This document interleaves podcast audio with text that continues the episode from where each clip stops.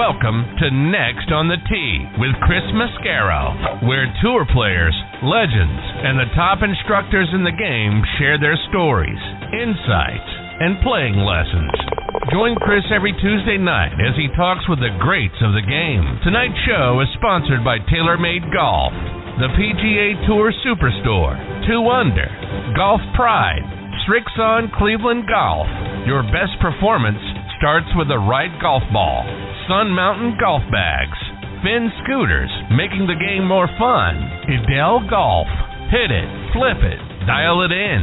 And the McLemore Club Experience, live above the clouds. Now, here's your host, Chris Mascaro.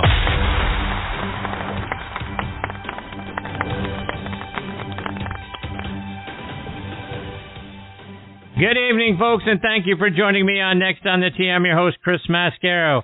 I'm back, fresh off my annual trip with my buddies. As you all know, we went back to the McLemore for a second straight year, and it never disappoints. They put us up in a fantastic three-bedroom townhouse right off the fifth tee box. The course was in outstanding shape. The vistas, folks, from 2,000 feet up on Lookout Mountain are just stunning. Playing the famed 18th hole, which Links Magazine has rated as one of the top 10 finishing holes in all of golf, is something you have to play to fully appreciate. It's like playing a hole floating in the air. I'm proud to say I parred it the first day, had a little trouble in the right greenside bunker in the second round, so I made a bogey. But thank you to Tom Patri and Bill Bergen, who, as you guys know, is a course co-designer up there, for their swing and strategy tips. After looking like I never played the game before in our opening 9 holes, I found my swing rhythm, played some good golf, really enjoyed the course. Over the last 27 holes, I walked away wishing I was a member up there. It's such a fun course to play. It must be great to be able to play it on a regular basis. Plus, the restaurant that they have on site, the Craig, is fantastic. Great food, great service. And as Bill Bergen mentioned when he joined us a couple of weeks ago, they are about to open up their new Himalayas putting course, which looks outstanding and a lot of fun to play. Plus, they've got some other exciting news coming up later this summer. So if you're looking for a great buddies trip, or if you live anywhere near eastern Tennessee or northwestern Georgia and you haven't been to McLemore yet, check it out online by going to themclemore.com. Okay, on to tonight's show. My first guest is going to be LPGA legend Jane Blalock. Jane has quickly become one of my all-time favorite guests. She's so much fun to talk to. Tonight I'll get her thoughts on the upcoming Legends of the LPGA tournaments that kick things off next week up at Pinehurst. We'll also look ahead to mid-July to the Senior LPGA Championship. Plus, I'll get her thoughts on this week's U.S. Women's Open at Pine Needles, a place where they played the Senior U.S. Women's Open back in 2019. Jane will join me here in just a few minutes. Following her, our resident director of instruction, Tom Patri, will be back. TP and I will look back at the PGA Championship. We'll also talk about the rise of Steven Alker on the Champions Tour. Steven has gone from going through Monday qualifying to winning 3 times in his last 5 events on the Champions Tour, including last week's Senior PGA Championship. And his other 2 finishes, oh, by the way, were a second and a third. We'll also get into Tiger's summer outlook, plus how he would go about getting Jordan Spieth back to his 2015 putting form. Tom will join me about 25 minutes from now. Following him, I'll be joined by Jeff Tracy. Jeff is the host of the Grilling at the Green show. He also hosts a barbecue show called Barbecue Nation. So he marries 2 things we all love, golf and grilling out. We'll delve deeply into both of those things when he joins me a little bit later on in the hour. Then we'll round out tonight's show with a return visit from Golf Channel host Damon Hack. I'll get Damon's thoughts as well on the PGA Championship and Tiger's struggles. Painful to watch Tiger limp around out there, folks. We'll also look ahead to this week's tournament on the PGA Tour. They're up at Jack's Place for the Memorial. Plus, I'll get his thoughts on when or if we'll see Phil Mickelson again this year. Damon will join me about an hour from now. So there you have it, folks. More great stories, tips, and information are coming your way tonight on this edition of Next on the Tee. And as always, thank you so much for tuning in and taking the journey with me tonight. Before we get started, this segment of the show is brought to you by TaylorMade. Golf's an interesting game, folks, because the better you hit the ball, the fewer shots you actually have to hit. That means the better you hit the ball, the less golf you have to play. That's why TaylorMade made the all-new Stealth irons. TaylorMade Stealth irons feature a catback design with 3D toe wrap designed to help deliver increased distance throughout the bag and more forgiveness on those occasional, or maybe not so occasional, less than perfect shots. The result? Better shots more often, so you get to have more fun more often. So if you're the kind of golfer who wants to play less golf more often, try the all-new Stealth irons from TaylorMade. Beyond driven. Okay, now back in Next on the Tee with me is LPGA Hall of Famer Jane Blalock. Let me remind you about Jane's background. She's from Portsmouth, New Hampshire. She played her college golf at Rollins College down in Winter Park, Florida, just outside of Orlando, where she graduated with her degree in history. She was inducted into their Hall of Fame in 1977. She won the New Hampshire Amateur Championship 3 times from 1965 to 1968. She won the Florida Intercollegiate Championship in 1966 and the New England Amateur Championship in 1968. She turned pro in 69 and was named the LPGA Rookie of the Year. She got her first win on tour here in Atlanta at the 1970 Lady Carling event. She was named the most improved golfer on tour in 1970 and 71. Jane won the inaugural Dinah Shore Colgate Winner's Circle Tournament, which was the richest prize ever on the LPGA Tour at the time. She would go on to win the Colgate Triple Crown in 1975 and 77. She teamed with Raymond Floyd to win the Mixed Championship in 1978. She holds a professional golf record for consecutive cuts made at 299. In 1983, she became only the 7th player in LPGA Tour history to reach $1 million in career earnings. She was named the 1985 Comeback Player of the Year, coming back from a herniated disc in her back. In all, Jane won 27 times on the LPGA Tour and 4 more times over on the Japanese Tour. She was inducted into the Legends Hall of Fame in 2014, into the New Hampshire Golf Hall of Fame in 2018, and I'm very honored she is back with me again tonight here on Next on the Tee. Hey, Jane, thanks for coming back on the show. Hey, Chris. Wow, I'm exhausted thinking about my career. I was busy. Yes, you were. And really good at it, too, by the way. I guess so. Jane, it's been a little bit since we got to have you as part of the show. Catch us up. What's been going on with you so far this year? Well, just working on my golf game. I'm playing in a couple of our Legends tournaments this year, our Land O'Lakes in Minneapolis in mid-August, and our BJs, the team championship. My partner is Patricia Manu-Labou, and that's at the Ridge Club in Sandwich, in Cape Cod. It's a great event, fabulous field. And then we're working diligently on our women's PGA golf clinics. We picked up AIG as a presenting sponsor this year, so we've been doing that for many years, but this is our best year ever. So we're doing these one-day events, really introducing women to the game of golf and kind of elevating their networking experience, all over the country. So, I guess I remain busy. So for the ladies out there that want to get involved in the clinic, how can they get more information about it? Well, we have a website. It's womenspgaclinics.com. It has our schedule. It has the price. It has the agenda. It's just, it's wonderful. As we've been doing it for a while, we bring in the finest LPGA and PGA women coaches.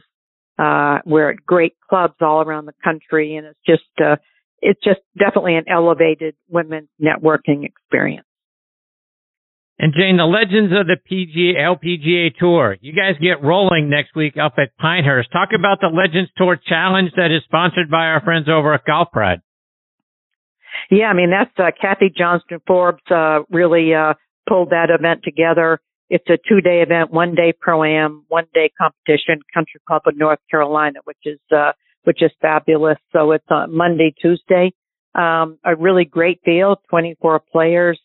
Some of those players playing are, Kathy, Laura Diaz, who won our BJs last year, Donna Andrews, who's a North Carolina product, Rosie Jones, Michelle Redmond, Hollis Stacy. So we've got, a few Hall of Famers in there. So that's going to be a wonderful event. And it's, the Pro-Am is called Elevating the Dream Pro-Am, and it's really to kind of pay tribute to those hospital workers who put so much on the line during our, well, not that it's over, but as part of our whole COVID issue that we've been enduring for years. So, and it ties in with National Survivors Day, Cancer Survivors Day, which is June 5th. So it's a great event.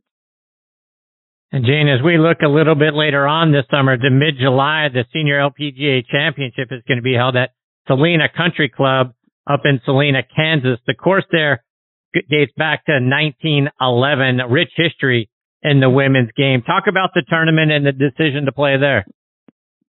Well, for years, we used to have the Legends Championship at French Lick, and the folks at French Lick were so good to us, and they had the Senior LPGA there for a couple of years, and I guess sometimes they events run their course, and they decided that it was time to go in a different direction.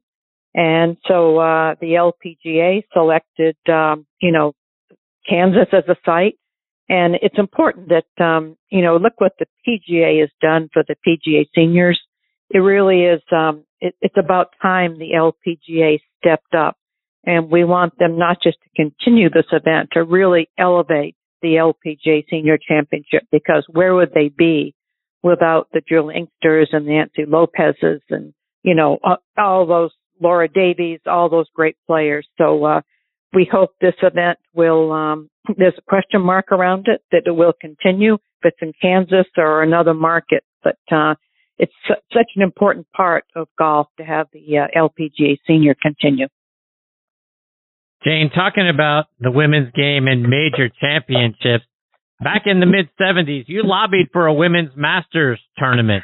And with the Augusta National Women's Amateur event that they host there now, maybe Augusta National isn't the site for a women's masters, but talk about wanting that tournament. And is that something now that as we see more money starting to be poured into the LPGA, is that something that we could see? Well, you never know, but ironically, and there's quite a history to that, because I think it was Northwestern Mutual sponsored. It was called the Women Masters at Moss Creek Country Club in Hilton Head. And then the Masters, I actually went for the LPGA to testify in court against Cliff Roberts. And you can imagine what that was like, because the Masters was upset that the LPGA was using that name. So I think that we've come a long way since that time. I mean, they host the Women's Amateur, but I think to have a Women's Masters would be absolutely sensational. And obviously, I think I've spent my life lobbying, as you know. We finally got the U.S. Women's Senior Open. Only took 20 years, but, you perseverance, you hang in there, and you just do the best you can. So I got to ask you, why was Cliff Roberts upset with the use of the name the Masters? I mean, we see, every country, there's a Masters all over the place, European Tour, that sort of thing. What upset him about that? Because he was Cliff Roberts. and it was Augusta. So I say any more. I will never forget in the court when I testified on behalf of the LPGA. It was in Augusta. So, oh my! I think the cards were definitely stacked against us, but we lost that. But it was such a great event we had at Moss Creek, and so there is precedent to that. And it would be great to have it to kind of have a rebirth of that event. Yeah, it would. Is there any discussion? Is that anything? Whispers in the wind. Could we see something like that in the next couple of years, or is no one talking about it? Well, I really haven't heard much about it as far as the LPGA is concerned. So I would just be guessing, and I don't like to do that. Understand. Jane, I want to go back to the early parts of your career. After you graduated from Rollins College, you got your history degree. You spent a year as a teacher. And I read that you borrowed money to go back from New Hampshire down to Florida to work with Bob Toski. Talk about what got you to give golf a full go. Well, it's one of the great memories of my life.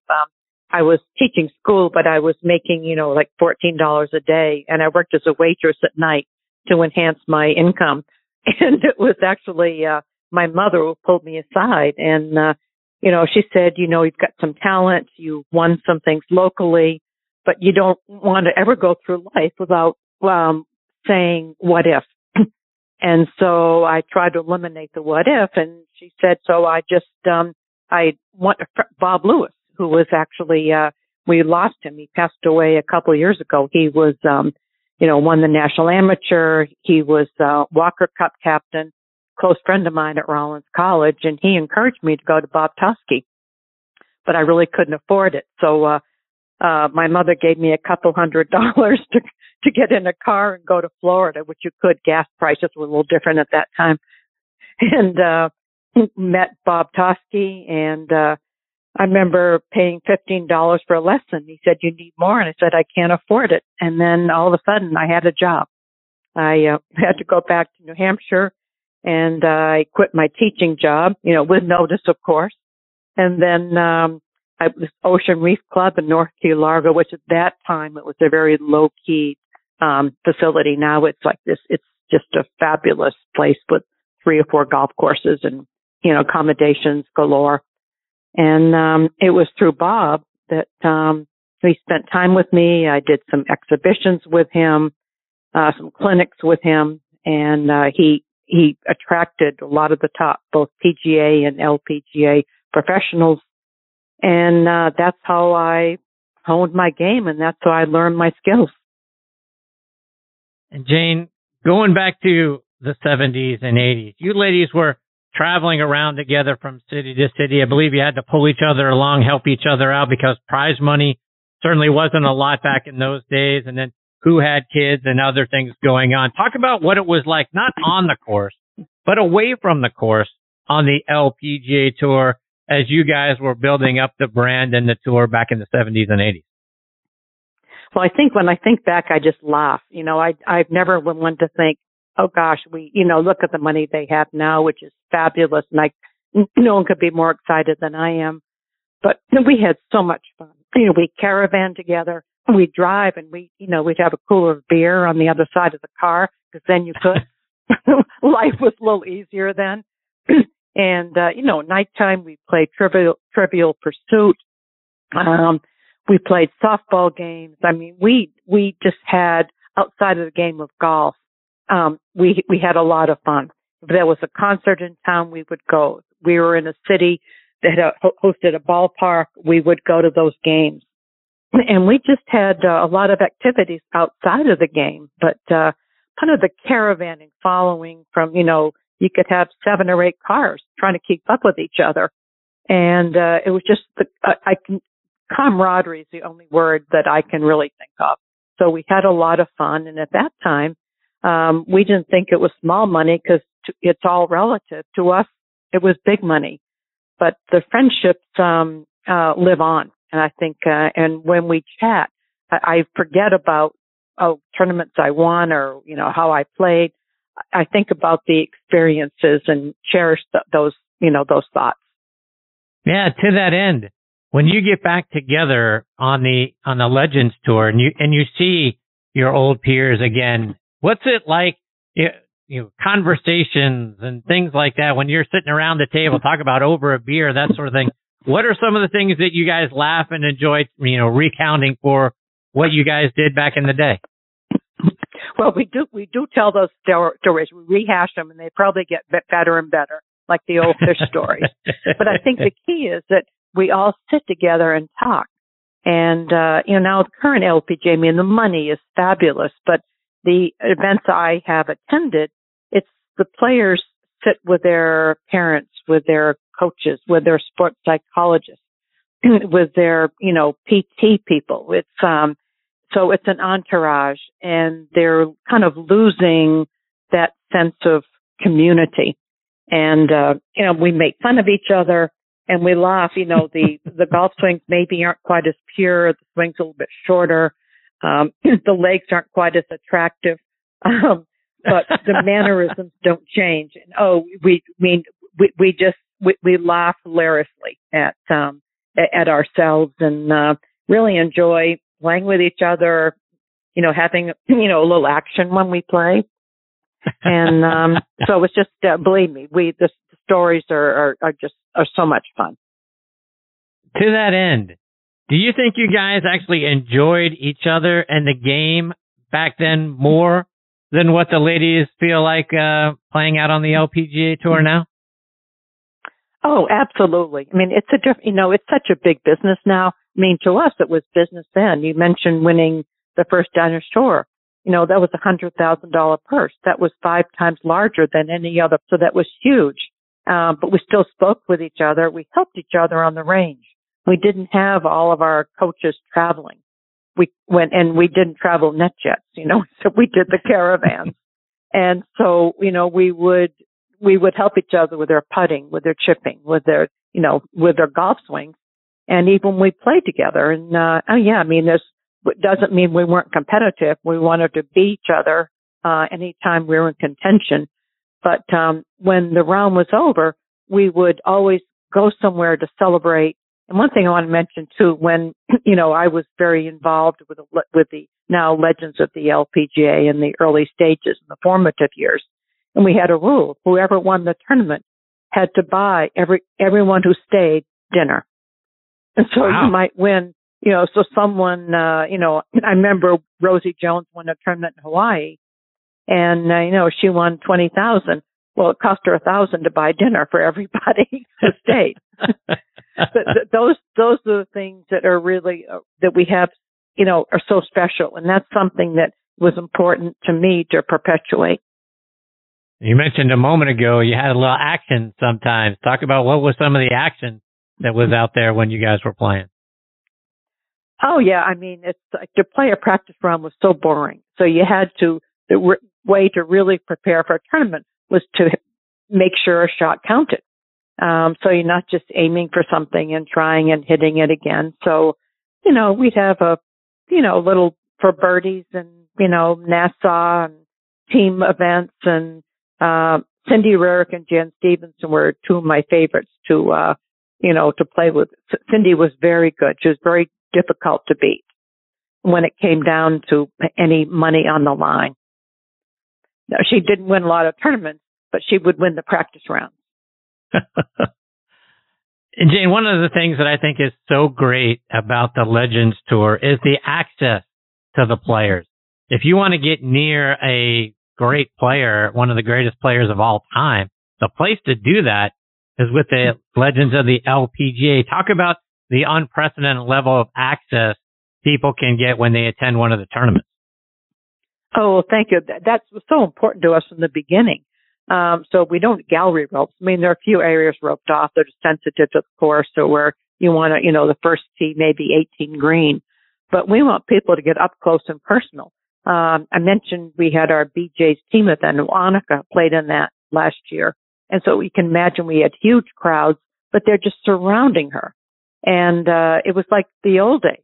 And it just, it just makes it more fun because we're not just selling skill. We're selling, it's entertainment. You know, it's sports and entertainment. And these, the women on Legends Tour, they're not going to hit the ball as far as Nelly Korda.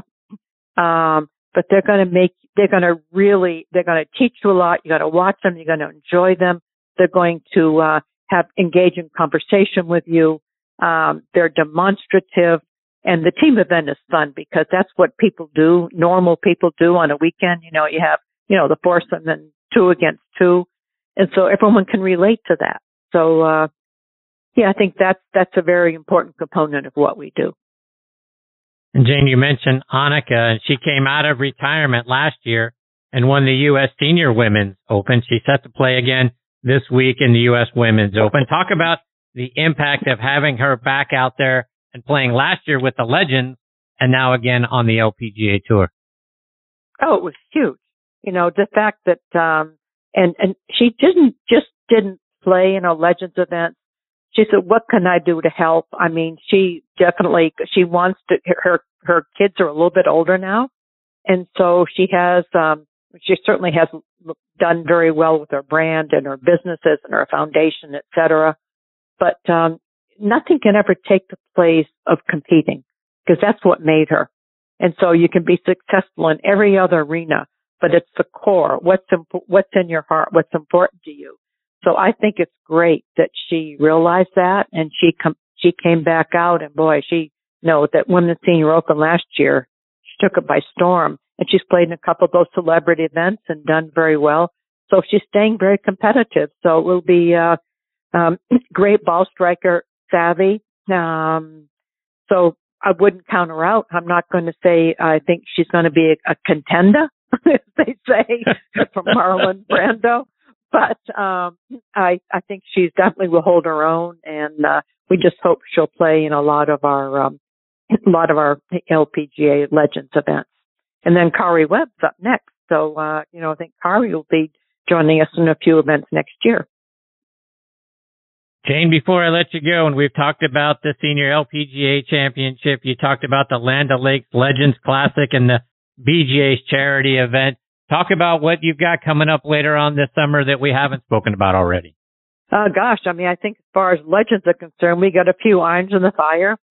We're talking to some folks down at Port St. Lucie, Florida, next year, which is the home where Mickey Wright resided. The golf course where she lived on the golf course. We hope we get something going there. But I said most of my time now outside of playing in two of the events. I'm not playing in the Senior LPGA. I'm not quite ready. But I'll be ready for August in Minneapolis, the Land O'Lakes, and the BJs. And it's really focusing on our women's PGA golf clinics. That's my, kind of creation, and it's positively impact so many lives of women, particularly women in business. Jane, let our listeners know as well, how can we stay up to date with all the great things you're doing and the Legends Tour is up to? How can we follow it online and on social media? Well, legendsofthelpga.com. All the information, and the womenspgaclinics.com. Jane, I can't thank you enough for taking time out of your very busy schedule to come back and be a part of the show. Like I said in your intro, you've become one of my very favorites. You're so much fun to have as part of the show. I thank you for being here, and I'm already looking forward to the next time I get to talk to you. Oh, me too. It's always a pleasure. You do your homework. I appreciate you. Jane, take care. All the best, my friend. We'll catch up again soon. Okay. Thanks so much, Chris. Thank you, Jane. Thank you. That's the great Jane Blalock. Again, the PGA Women's Clinics, and you can find it online at womenspgaclinics.com. She's just a wonderful lady, and there's just no two ways about it, and one of the greats all time of the game. And that's one of the things that I'm glad we got to talk about is if you want to get up close and personal, if you will, with a legend of the game, when you go to one of the LPGA Legends events, there's no ropes. You walk right down the fairway, old lady. So you get unprecedented, levels of access with them. You can ask them questions. You can watch how they prepare. You can talk, listen in as they have the conversations with their caddies, talk strategy, clubs, all that stuff that we would never get, whether it's on a Champions Tour or a PGA Tour or the LPGA Tour. You can hear all of those things from these great players. So I highly encourage you, make sure you check out their website and then give them a follow online and on social media as well. Before I get to my next guest, Tom Patri, I want to talk to you about our friends over at Adele Golf. Have you been custom fit for your putter or even for your wedges? Adele Golf is the industry leader in scoring club fitting. Their putter fitting system is the most complete putter fitting system in golf. The EAS line of putters can get your putting dialed in. Also check out their swing match system wedges with weight adjustability to make sure your wedges are truly fit to your swing. Go to adellegolf.com and schedule your fitting today. I also want to give a shout out to our friends over at Squares Golf. Are you like me, always considering new golf equipment, maybe a new driver? Well, let me reset your thinking because I discovered Squares Golf Shoes. The patented Squares toe provides balance, stability, and a wider base for increased connection to the ground, effectively increasing your swing speed by 2.2 miles per hour and an average of 9 yards of distance. Independent testing proves it. That's right. It's proven in science. Go to squares.com, get the Squares 30-day money-back guarantee, and use promo code DISTANCE to get $20 off. Remember, distance comes from swing speed, and swing speed comes from your connection to the ground. Squares, the distance golf shoe. All right, now back with me is our resident director of instruction, Tom Patri. Tom is back up in Charlottesville, Virginia for his second year at Farmington Country Club. So if you're in Virginia, West Virginia, or the Washington, D.C. areas, go see Tom there and take your game to a whole new level this summer, folks. If you can't go see him in person, download the V1 video app and send Tom videos of your golf swing. He can help get you dialed in through the app. Please check out his website, tompatri.com, and give him a follow on Twitter and Instagram at TomPatriGolf. Don't forget to subscribe to his YouTube channel, where you can watch nearly 150 free video playing lessons. Tom is also a member of the Titleist Leadership Advisory Board, and he's back with me again tonight here on Next on the Tee. Hey, TP, how are you, my friend? Christy boy! There we go. Tom, how are you? Sitting here, Chris, in my apartment in Farmington and in Charlottesville, and I'm watching your favorite team, the Yankees, thrash the California Angels. Thrash them. That's nice. Good for you. Glad I'm not watching. I'm sure you're tuned in while you're doing the show, right? Yeah, you know me. I'm what a Yankee fan I am. Go Red Sox. Tom, we haven't spoken since the PGA Championship, and I want to get your thoughts on what we saw there. I always hate when a tournament is more lost than won. What are your thoughts about what happened to Mito Pereira down the stretch and how the tournament ended up? Well, not only Mito, but how about Mr. Young on 16 with the double, and then Mito obviously made that terrible swing off the 18th tee. It looked like me on 18, gagging and just making a wild-looking thrash at it out to right field there and just make a double. Just, we kind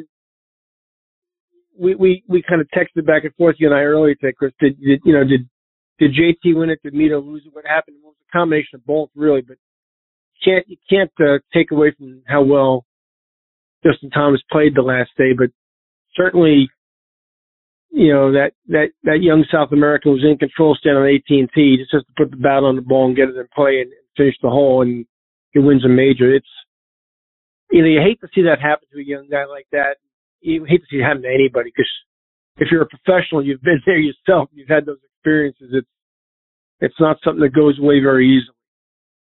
So to that point, Tom, does it take any of the shine off JT's win that he didn't actually go out and win it? It more fell to him, or does the fact that he ended up in a playoff, so he still had to win it on some level? He and Will Zalatoris go at it. Does that make it feel better? I don't think it takes anything away, because, you know, it's a 72-hole golf term. You have to finish all 72 holes, you know, and Mito finished 71 holes. He didn't finish 72, and JT finished 72 plus some. So I don't think it takes anything away. It certainly, you know, he played marvelous golf the last day. You know, shot a nice score the last day, and played unbelievable in the three-hole aggregate. You know, played a 2 under.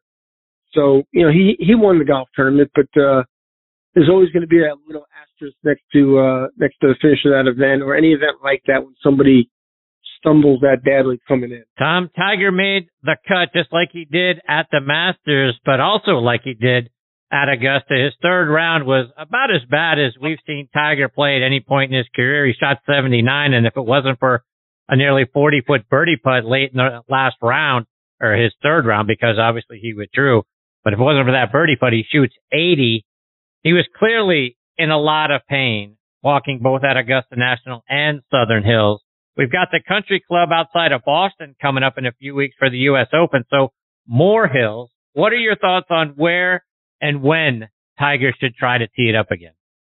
You know, Chris, well, we talked about this last time a little bit. Anytime any of us, you know, put him for dead, he comes back and pulls a rabbit out of the hat. But we've seen 2 events now in a row where he really, really struggled physically. It's almost hard to watch if you're in the business, yes, and you're close to the business. It's really, you know, and I've been on the Tiger wagon and off the Tiger wagon in my time.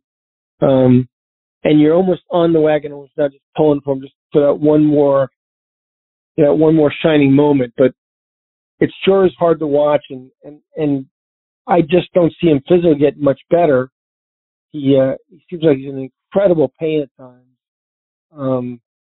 You got to admire him for wanting to try and go out there and gut it out, but I don't see it, Chris. I mean, I don't see the country. I played the Country Club. I don't see that as a particularly easy walk necessarily.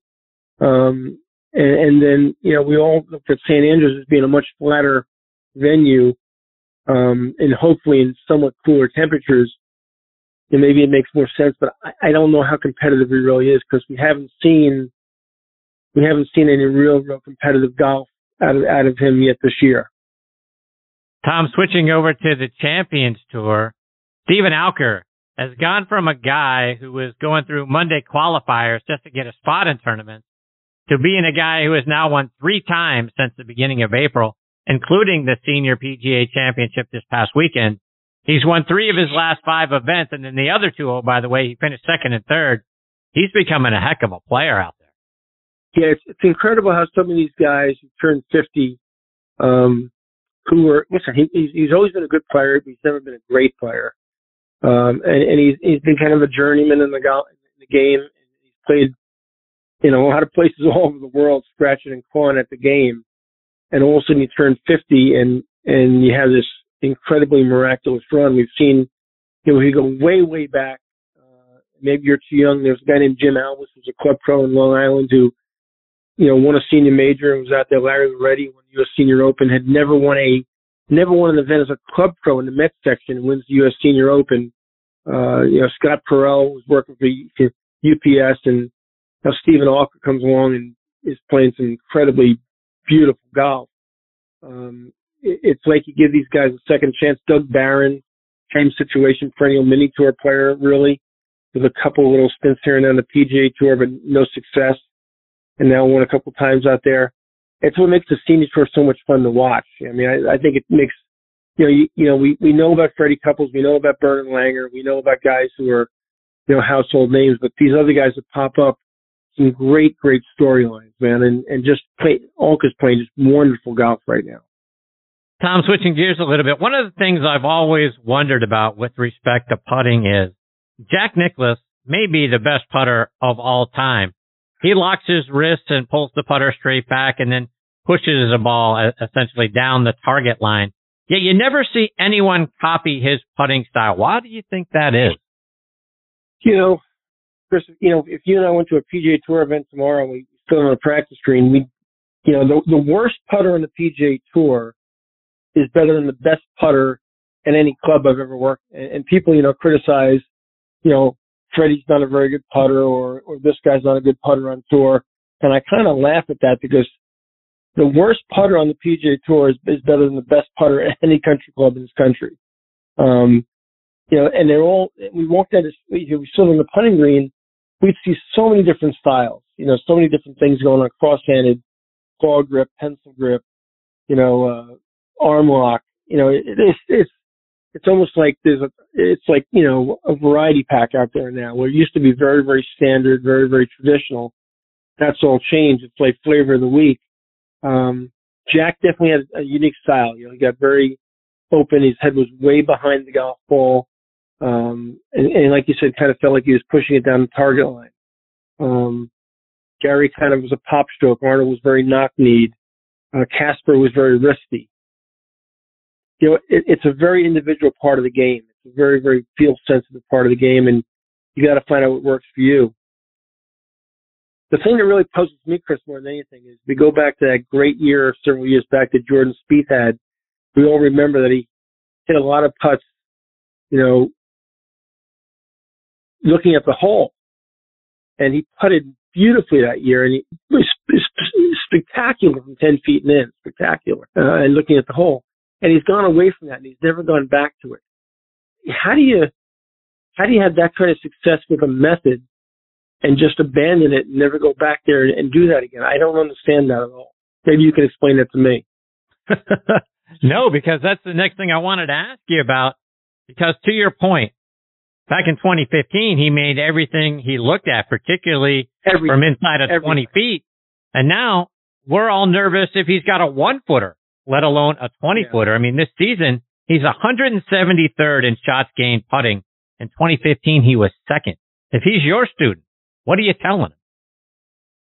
Well, if he's my student, Kristen, you know, I got to tell you, I don't want to, you know, listen, he's got a coach, and you got to be very careful as a person in this business not to inflect or contradict or criticize other coaches, because obviously he's a very talented kid, and Cameron McCormick has done a great job with him. But I don't understand for the life of me how you don't sit down and look at film from 2015. And you know what's really amazing, Chris? You'll still see him make 20 and 30 footers. But to your point, 10 feet and in, it's yeah, I almost have to turn my head away. It's scary sometimes to watch what he does. And like you said, particularly 2 and 3 footers. Awful. And those were the putts he was making all the time. Those short expectation putts he was making all the time, looking at the hole. So you don't go back to 2015 and look at the film and say, hey, how did I get away from that? Why don't I go back there? Because I was really good at that. And that was like rock solid. I don't understand. I don't get it. I really don't get it at all. Tom, I want to go back to your playing career in the 70s and 80s when you were in college. Why would you possibly do that? So I don't want to talk about how well you played, but I want to talk about one of the things that we talk about a lot on this show and around the industry is we talk about the golf ball and advances in technology and the equipment and that sort of thing. But one of the things we don't talk enough about is how the course conditions were different then to now. Oh, Gary Player's come on this show and even talked about it at Augusta National, where we think everything has always been beautiful and perfect.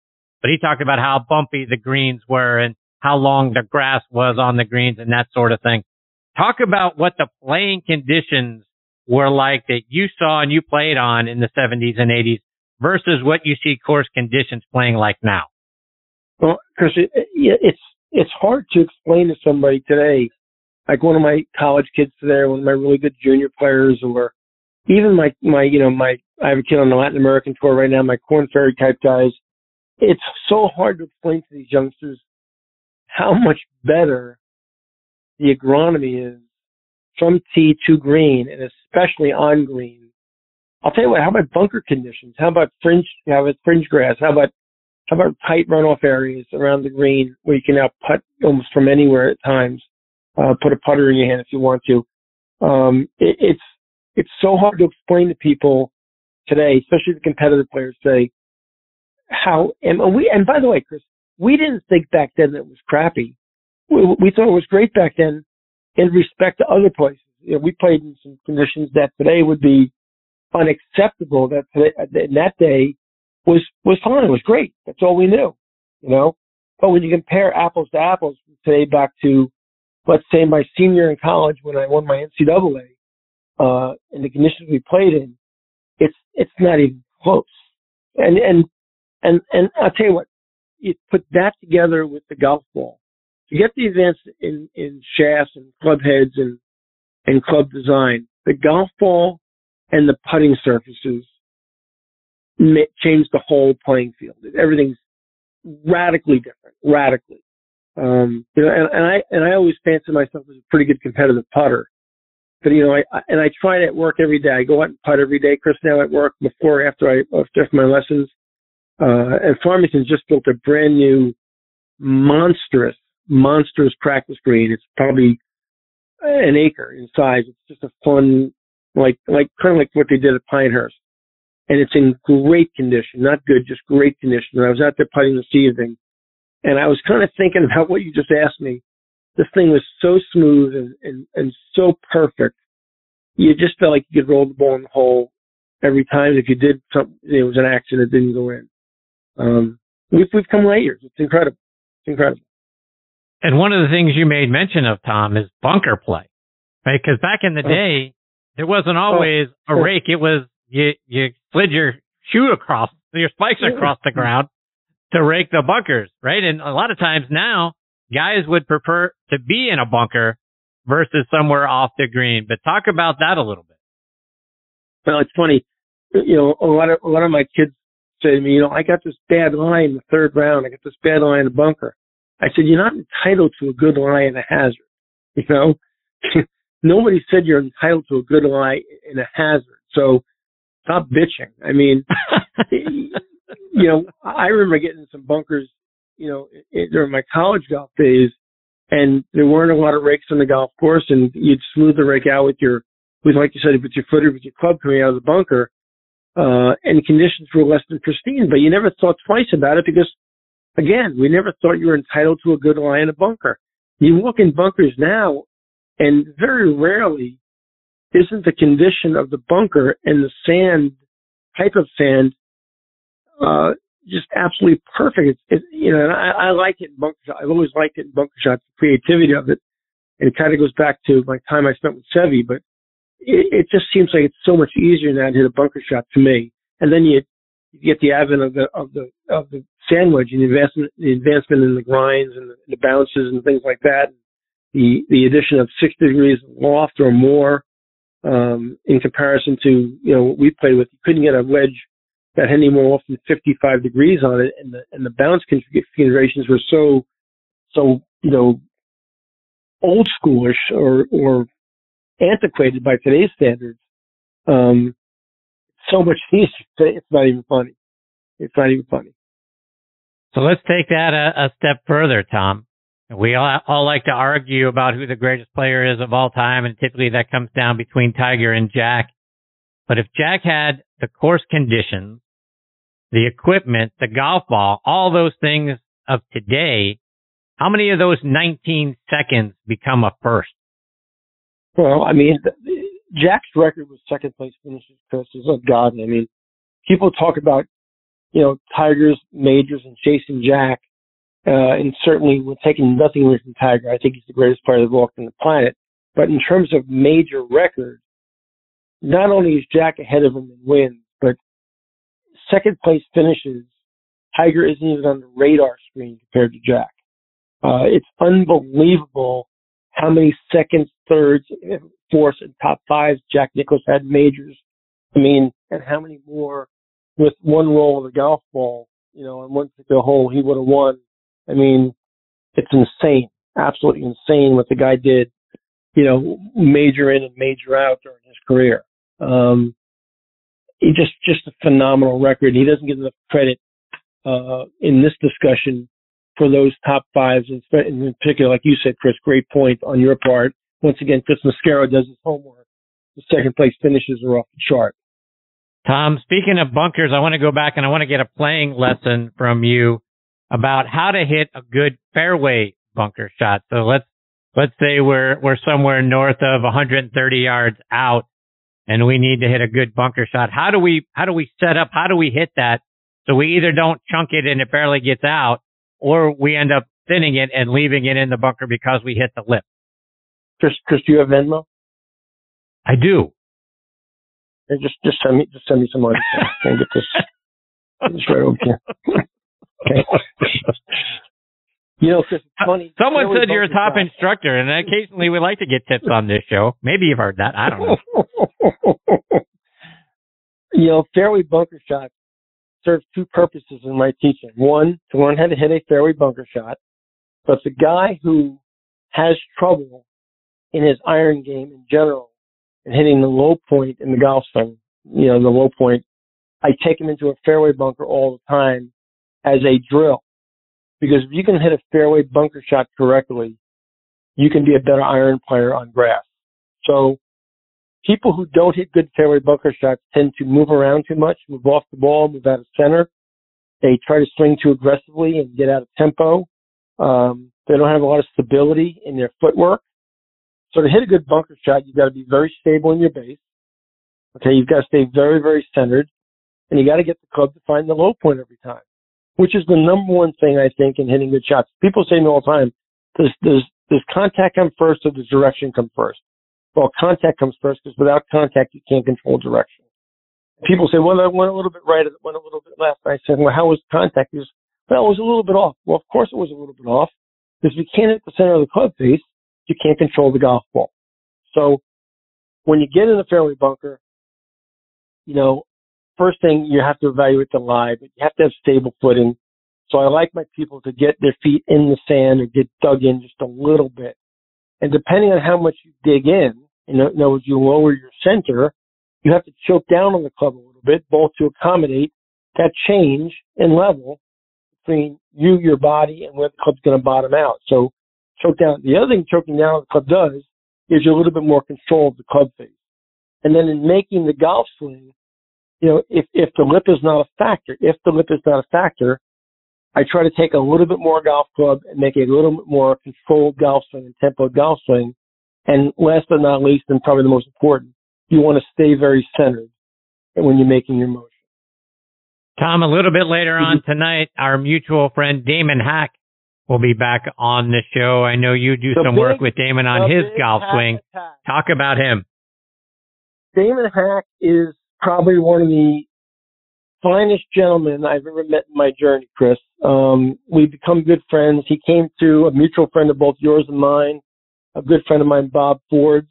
Damon tells the story that he played Oakmont with a member in his early golf career, and he was, by admission, less than stellar.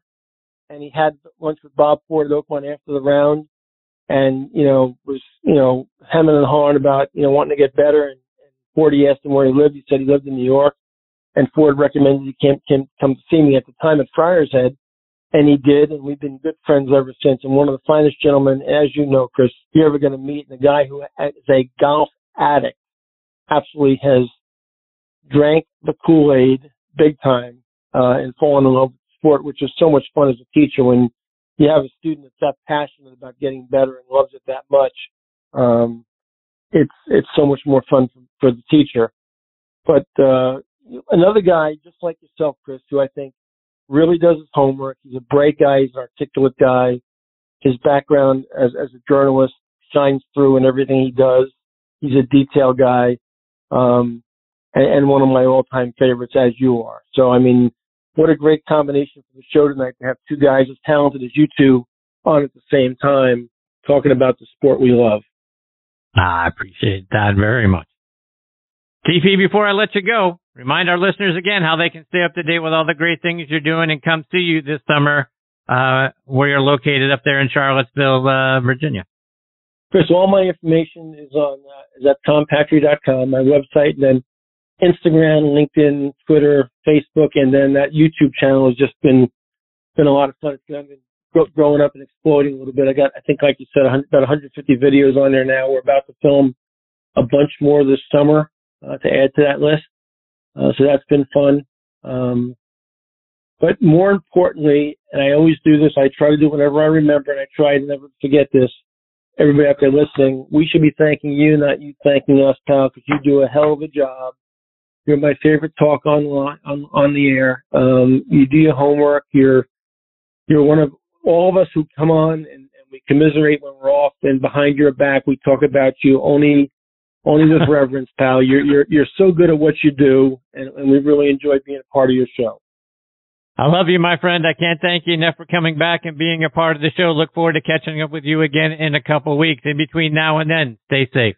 Hey, Chris, make sure you tell Hack I said hi. I will absolutely do it. T.P., I love you, Thanks, my Tom. Friend. Take care. We'll catch up soon. Bye, buddy. See you, man. That is the great Tom Patri. Follow him on social media at Tom Patri Golf, and then on his website, like he said, tompatri.com. Great stuff. And then that YouTube channel.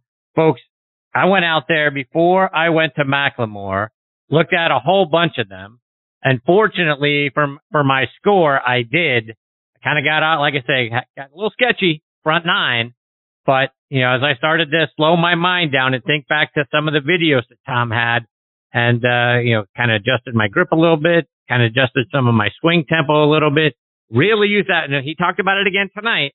Kind of clubbed up a little bit, but, got my swing instead of going all out, doing a kind of a 3/4 swing so I could control the golf ball in myself a little bit better.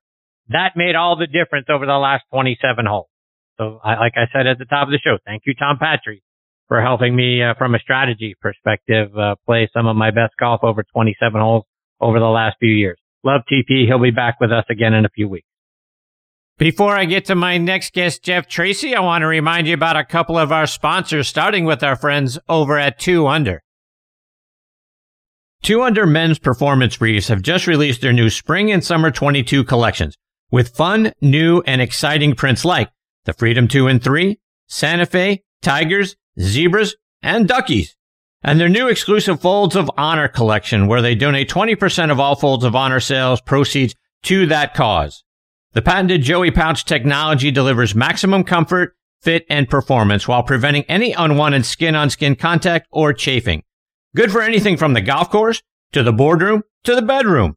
You can find these Two Under performance briefs in over 4,000 golf pro shops nationwide, all Shield Sports stores, all PGA Tour Superstores, Golf Galaxy, Dillard's, and other fine retailers near you. You can also order them online at 2under.com. That's the number 2, UNDR.com. 2 Under, performance in your pants. Use code NEXTTE20, that's NXTTEE20, for a 20% discount on the 2 Under website. Also want to give a shout out to our friends over at Golf Pride.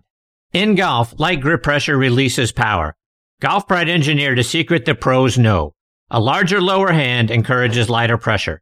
Plus 4 technology is designed with 4 additional layers, which reduces tension in the lower hand to generate more power. Play Plus 4 and release the secret the pros know. Now available on Tour Velvet, the winningest grip on tour. Grip confidence, grip Golf Pride. Okay, now next on the tee with me is Jeff Tracy.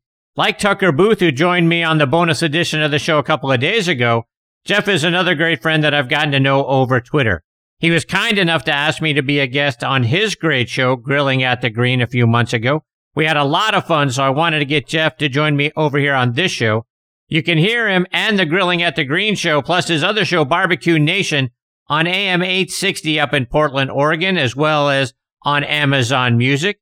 Check him out online at thecowboycook.com. And I'm very excited Jeff is with me and next on the tee. Hey, Jeff, thanks for coming on the show. Hey, Chris, how are you? I'm fantastic, Jeff. How are you? I'm good. But I'm gonna throw something out here for you real quick. Okay. Uh-oh. Oh, now calm down. I think that all the comparisons between Tiger and Jack are kind of like comparing apples and oranges. Ooh, why? That's just my thought. Why? They played at different times, under different course conditions, under different equipment. Tiger took it to a different level with his exercise regiment, and there's so many variables. And trying to compare the two, I mean, if it's kind of like trying to compare really classic cars. And I'm not even a car guy. But, if you went back and tried to compare the first model of the Mustang, which is now highly thought of and all that stuff, and then try to compare it to the latest Porsche Carrera or something. I mean, they're just different. They're just different. That's the way I look at it. I'm an unabashed Tiger fan. When I was younger, at the age of 2, I was always watched Jack on the golf on the weekends and stuff. My family didn't like golf, but I did. And so I just always think that comparing the two, it makes for great conversation. But I think kind of when you boil it down, they're two completely different styles of play. And, Tiger's putting prowess when he was in his prime and all that stuff. I always get a kick out of listening to people like that. I was listening to you when I was in the green room, so to speak. And so, I have no problem with it, but I just think, if you really look at it logically, you have to say that there were two different times, two different eras, two different styles. Comparing majors records. And of course, that's what we live for in golf is the majors, but I really think that's just my opinion. So, and I'll get, 10 million phone calls that say I'm wrong, but that's okay.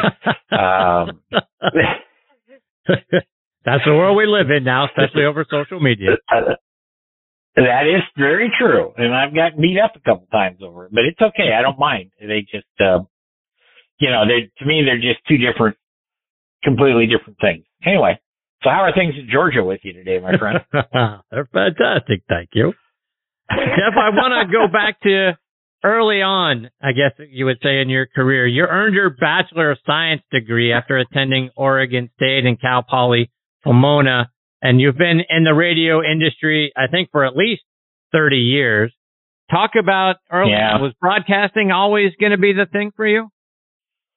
I thought so. My folks didn't. We had property, not large amounts, but we were very involved in the horse business. And my folks had it kind of planned. I was going to be a veterinarian and a world-class, horse guy showing. And I did a lot of that and then a judge and all this stuff. And boy, but deep down inside, I'm a big enough ham, cured and spiral cut, by the way, that, you know, I always wanted to be in broadcasting. I always wanted to be on TV and radio. And, after I decided not to be a veterinarian, which is a great profession, but I just didn't want to stay in school that long, you know, cause they go through a similar process, not quite as long as doctors. But anyway, I got out and I did the horse thing, as a touring pro for a few years and then said, okay, that's enough. And, I went back and started a radio show. Oh God, way back in like 1990. I had done radio in college, Chris. When I was in LA, I was a morning DJ, drive time DJ on a college rock station there. And then, anyway, I started a radio show called Horseman's World because I knew the topic, and it just kind of went from there. And I've done five or six different syndicated radio shows over the years. And, funny thing is I always had something about cooking in all my shows, which, you know, Barbecue Nation, of course, that kind of goes without saying, but, yeah, I think it was. And I started doing television commercials, voicing them and then also, being a principal in them, you know, actually on camera. So I started that way back in the mid 80s. So anyway, that's how it all happened. And I just kept going. I built my own studios and, I learned an awful lot. And so if anybody wants to learn what not to do in the radio business, just give me a call. So there you go. And Jeff, you talk about, I did the horse thing. You traveled the world yes. for a while officiating yes. horse shows, right? Talk about that. You have to be licensed to do that. There's when I was younger, it was called the American Horse Show Association, was one of the licensing bodies. And then, of course, there was, American Quarter Horse Association and various breed associations like that. And, I got my first license when I was a junior in college. I turned 21 when I was a junior and, applied for it and got it and started. And then even after I got out of school and was competing, I still had my licenses. And then it didn't take me too long to figure out it was a lot easier to fly business class somewhere than it was to ride in a big truck with 10 horses. You know what I mean?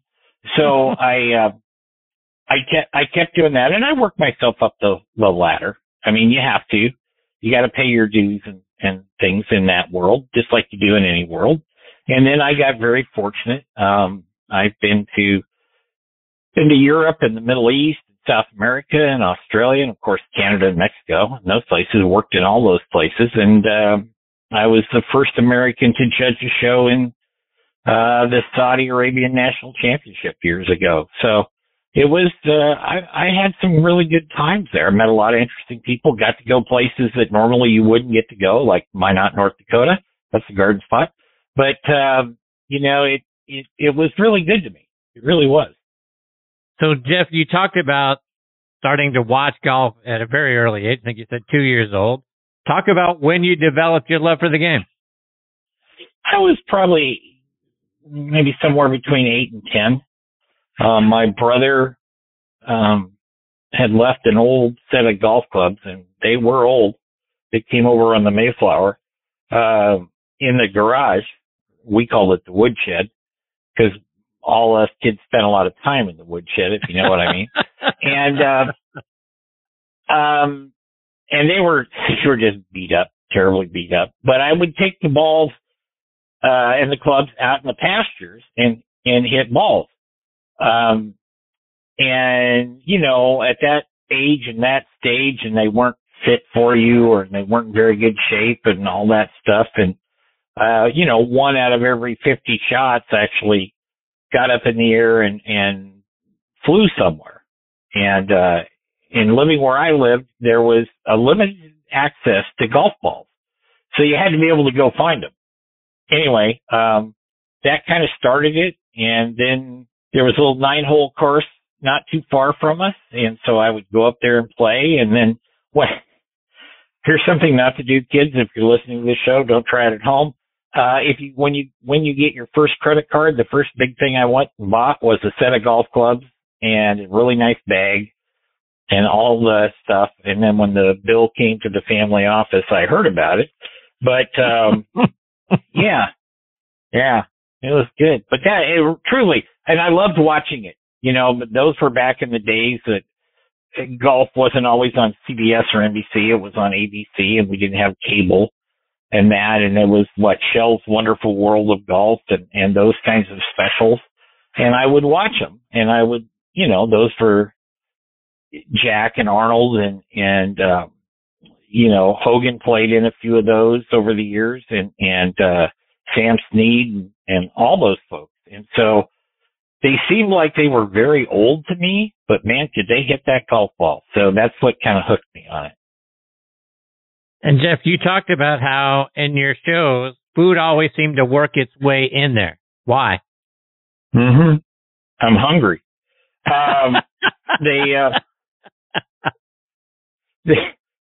And for just a very semi-serious moment, in competing in all those years that I did,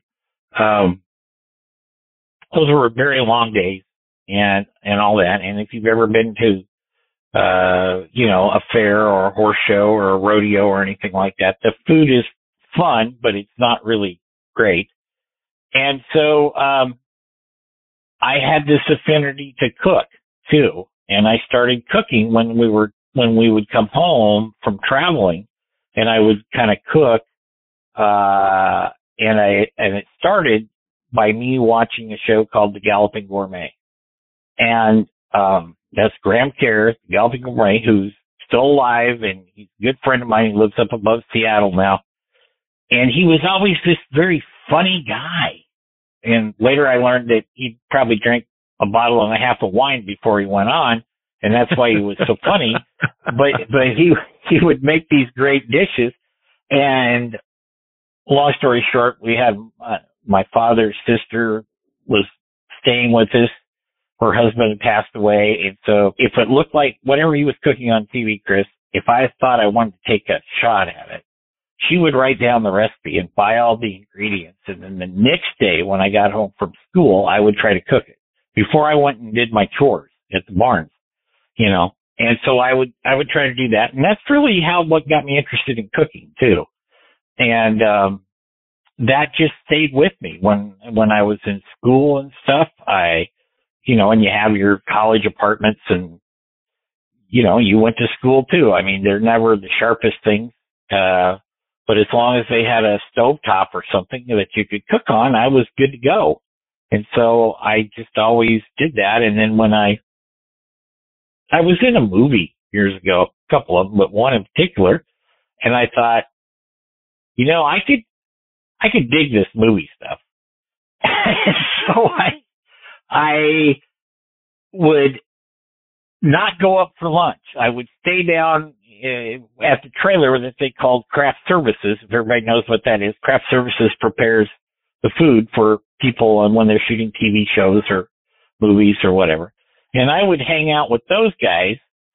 I would hide from our crew commander, and they'd all get on the bus and go up the hill and go eat wherever they took them, up to the tents or something. And I would stay down below, and I would make sandwiches for the crew or cook them lunch. And as I was doing that, one guy said to me, he goes, "Man, you should have a cooking show." And so I was like, yeah, why not? I could do this. And so I put together a budget, and we got some money, and I filmed the pilot. And that's another whole long story. The show didn't go anywhere. They wanted the show, but they didn't want me. So I kept the handle, The Cowboy Cook, and I've been that ever since. and we do, we do Barbecue Nation, but in the horse shows, I always had the cowboy cook minute type thing where we did recipes and stuff. And now we do, of course, we do a little bit of the cooking in the golf show. We do a lot of it in the barbecue show. I cook on television. So that's how it all kind of just melded together. No pun intended, but it did. And that's why I've been doing it for a long time. Okay. So you can't mention that you were in a movie or movies without plugging what movie or movies were you in? I was in one called The Director, which never saw the light of day. And then another one that you might recognize the name called The Postman with Kevin Costner. I was one of the bad guys, and you wouldn't recognize me because I had very long hair and we were always dirty, intentionally so. And we were kind of General Bethlehem's bad guys, and we'd kind of go, burn villages and steal from people and all that kind of stuff. So Will Patton was General Bethlehem. So I worked on that movie for about 9 weeks, I think. And it was good. It was fun. It was a very big learning experience. Very big. I was just, eyes wide open in awe. And especially, you walk around the corner and you walk right into Kevin Costner or Rex Lynn or Joe Santos or any of those guys. And they were all very nice, very friendly, very approachable and all that. So I thought, well, why can't I do this? So I did it.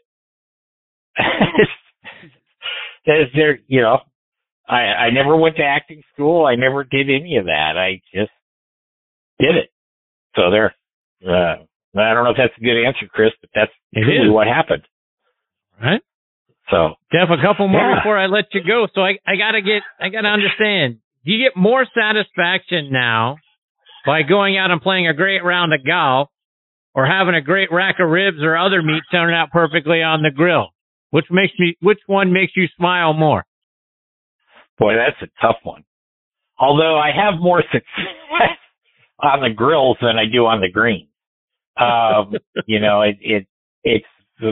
cooking prowess is pretty good. I'm not being arrogant, but it is pretty good. But, golf is always a work in progress, as you know, Chris. I mean, I'll go out and have a great round and think, man, that's why I'm doing this. This is great. And then you go back a couple days later or whenever and you play another round, you go, this is just terrible. This sucks. I'm not doing this anymore. But the ribs always turn out pretty much the same. So, it's all good. So we're on the heels now. I'll have to cook for you some. Yeah, no doubt. Jeff, we're on the heels of Memorial Day weekend, but we've got the 4th of July coming up before too long, another big grilling day. What's a common mistake you see from we amateurs when you're going over to a cookout at a friend's house that you look and you start to shake your head no, and makes you want to, all right, let me take over the grill. You're messing this thing up. Well, a couple of things, I think. They don't have the I don't want to say the skills because everybody has the skills, but they don't utilize like digital thermometers and things. And they're guessing if the meat is actually done. Okay. I mean, it's pretty easy to tell if you're got, corn on the cob or something like that cooking, you can pretty much tell when it's done. But, if you're cooking a big rack of ribs or, tri-tips or steaks, it doesn't matter.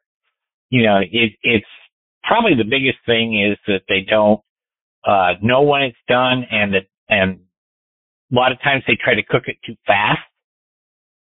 And so, bigger pieces of meat, bigger, thicker cuts are going to take a little longer. And without getting into a big diatribe here, you usually have a hot side of the grill and a cooler side of the grill. It's direct and indirect heat is what we call it. And they don't utilize that properly. And so, they get on there and they throw a steak on there and they go, well, I just do these 8 minutes aside or whatever their number is. And it's like, well, it doesn't always work that way because not every grill is the same.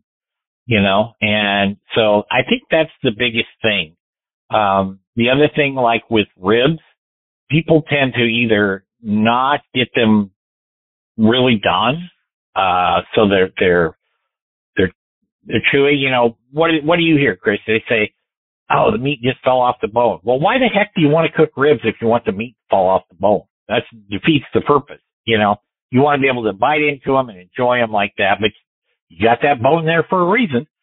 So, I think those are a couple of things that people, it doesn't take much. There's a gazillion YouTube videos on how to do this stuff anymore. And, you know, if you're not really sure, you know, hover in with your lamp at midnight in front of your computer, and you can watch a couple of those, and nobody will know you do it, and it will help you, you know, cook those things.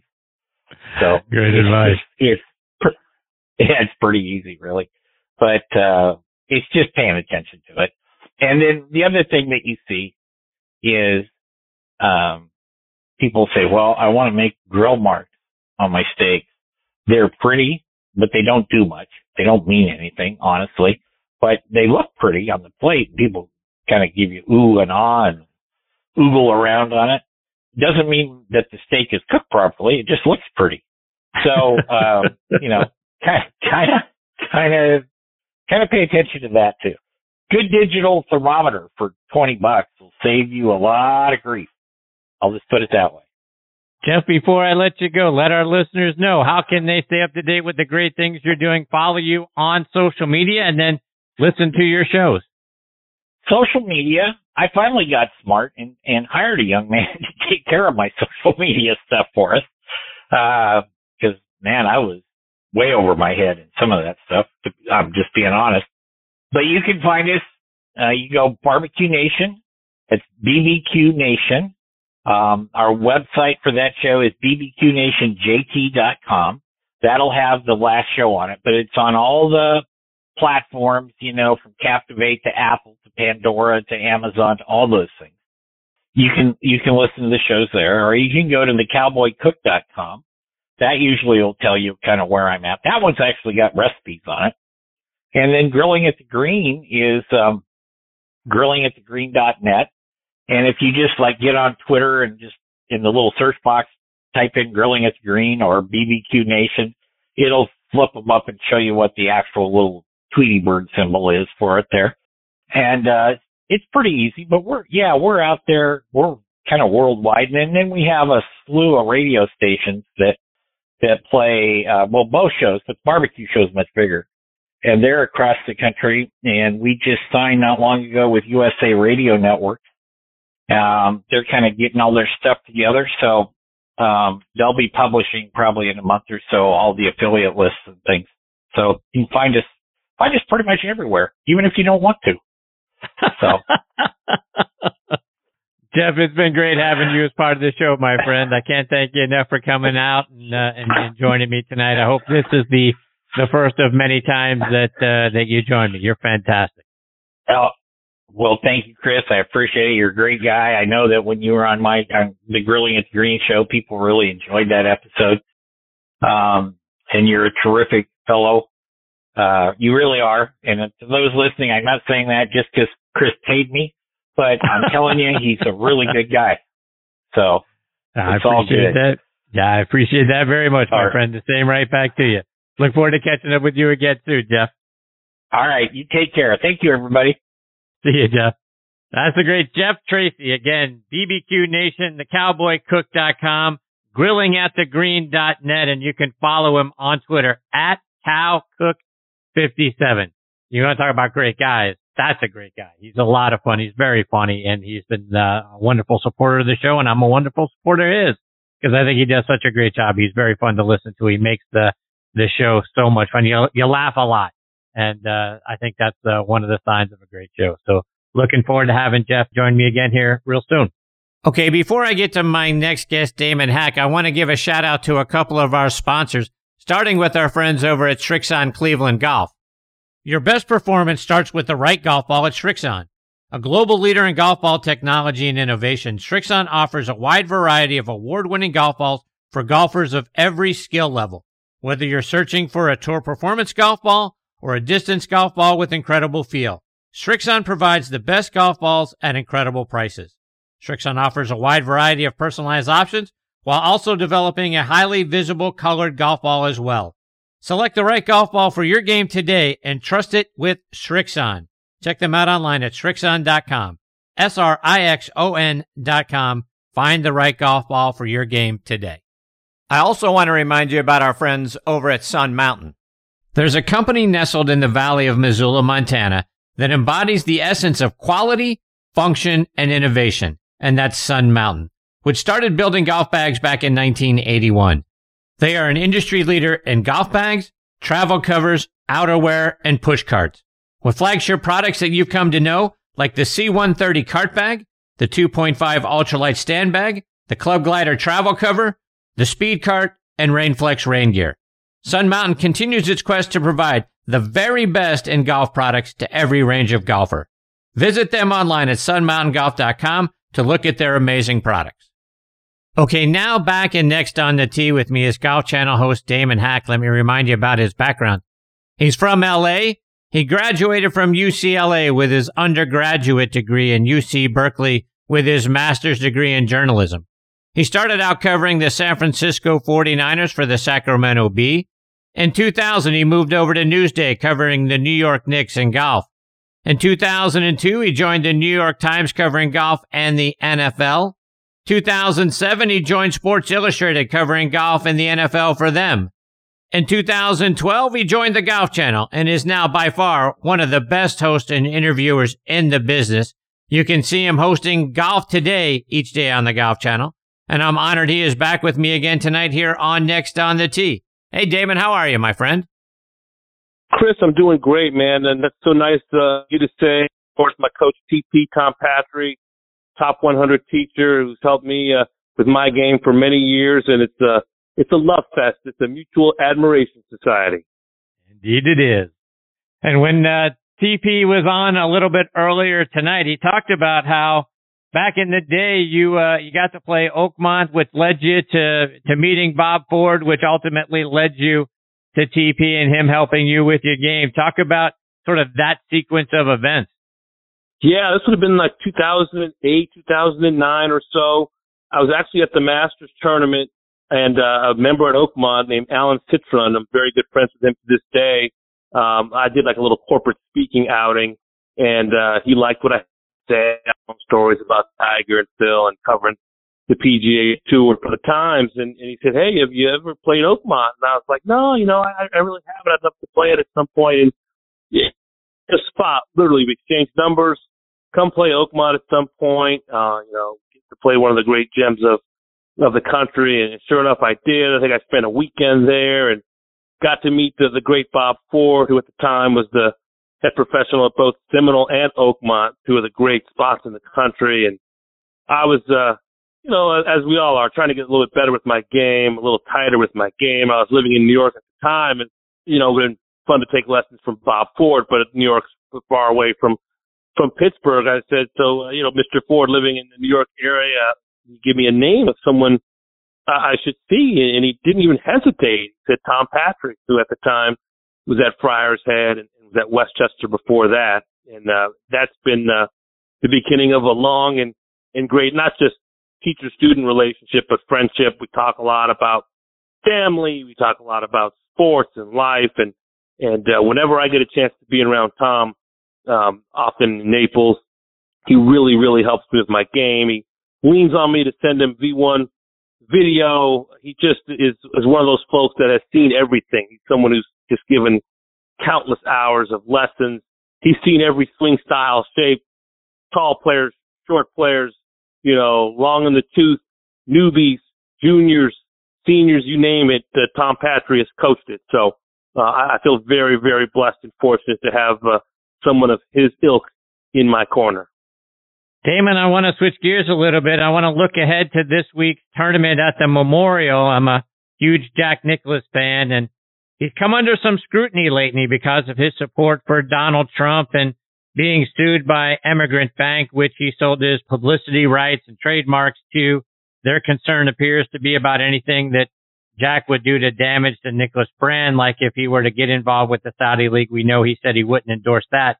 But as a Nicklaus fan, for those of us who are, is there anything for us to be concerned when we think about his reputation and the things going on sort of away from the golf course? I don't think so. It's interesting. He had a press conference today in Dublin, the site of his Memorial tournament at Muirfield Village, and was pretty much right off the bat saying, I'm here to talk about this week in the golf tournament. I think in this era that we live in, is so much strife, and folks have been backed into their specific corners politically. You know, someone will tell you that the sky is blue, someone else will tell you that it's green, and I think that there's been a lack and loss of civility, and I think with social media exacerbating things in many situations, I think if you got rid of social media, if most people sat around a dinner table and had a conversation, you'd find there's a lot more agreement on issues than disagreement, whether you're talking about politics or life. I think most people just want to have a safe place for their family and a good future for their kids. So as far as Jack is concerned, when I try to cover him and look at him, it's mostly as the man and his accomplishments on the golf course, his contributions to the game. And I think he tried to keep his press conference very much about the golf course and the tournament this week, and folks like John Rahm and Rory McIlroy being in the field, and he kind of refused to step into anything about the political realm or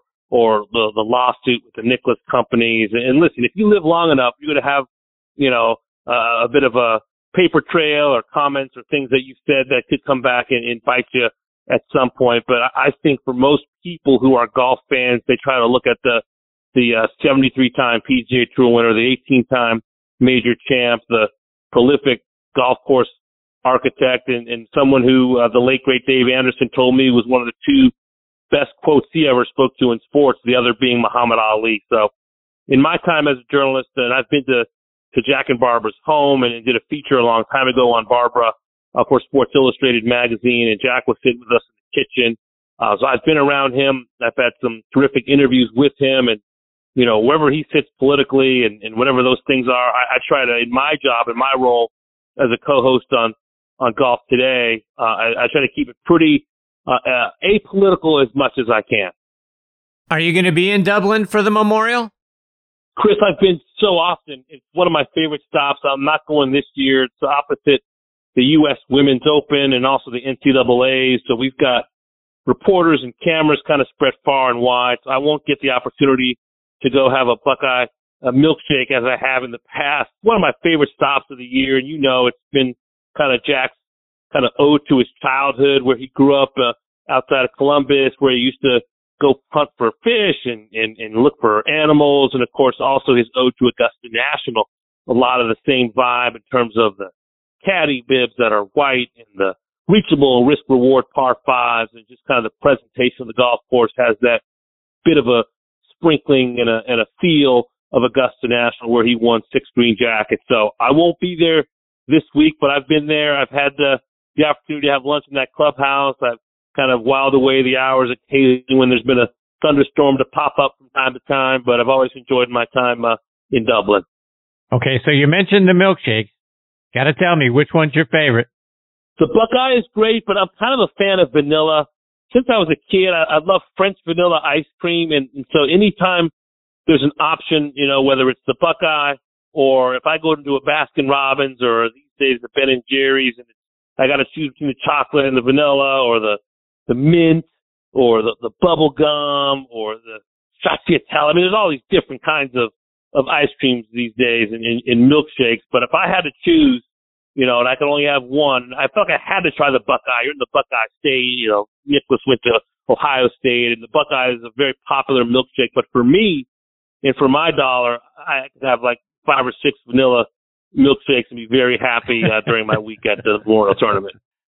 And Damon, you mentioned John Rahm a minute ago. Patrick Cantlay has officially won 2 of the last 3 Memorial tournaments, but I think we all believe John Rahm would have won it last year if he hadn't been forced to withdraw after the third round due to a positive COVID test. He had a 6-stroke lead. He would have then won the tournament in back-to-back years. A couple of weeks ago, he wins the Mexico Open. Is he the favorite coming into this week? Do you like Cantlay? Who's your favorite? Yeah, Jon Rahm's my favorite. I think the way he handled last year and coming off that 54-hole lead, 6 shots, and not being able to play that final round, and he goes out 2 weeks later and wins the U.S. Open. I think a lot of us learned a lot about Jon Rahm during that 2-week stretch. And also, that story seemed to transcend golf. I had some buddies who are kind of loose golf fans that pay attention during the majors. They love how Jon Rahm handled that situation. He's a past champ there. Would have had 2 Memorial titles had last year turned out differently. I think that he has to be considered the favorite, the way he hits the golf ball, the way he handles par fives. We've seen historically, whether you're talking about Tiger Woods, in terms of how he handles that golf course, but you see the same names seem to pop up there quite a bit. In the past, it would be Ernie Els. These days, it's the Cantlays, the Rahms, the Hideki Matsuyama. Justin Rose has a terrific record around there as well. I just think Jon Rahm, considering the win in Mexico earlier this year, considering that we're 2 weeks away from another major championship, that the way last year ended, it'd be almost poetic were he to come back and get a second Memorial title this week in Dublin. And Damon, we're a little over a week north of this year's PGA Championship, and I even think the staunchest Justin Thomas fan would feel badly about how the 72nd hole played out there. What are your thoughts about how Mito Pereira lost it on the last hole?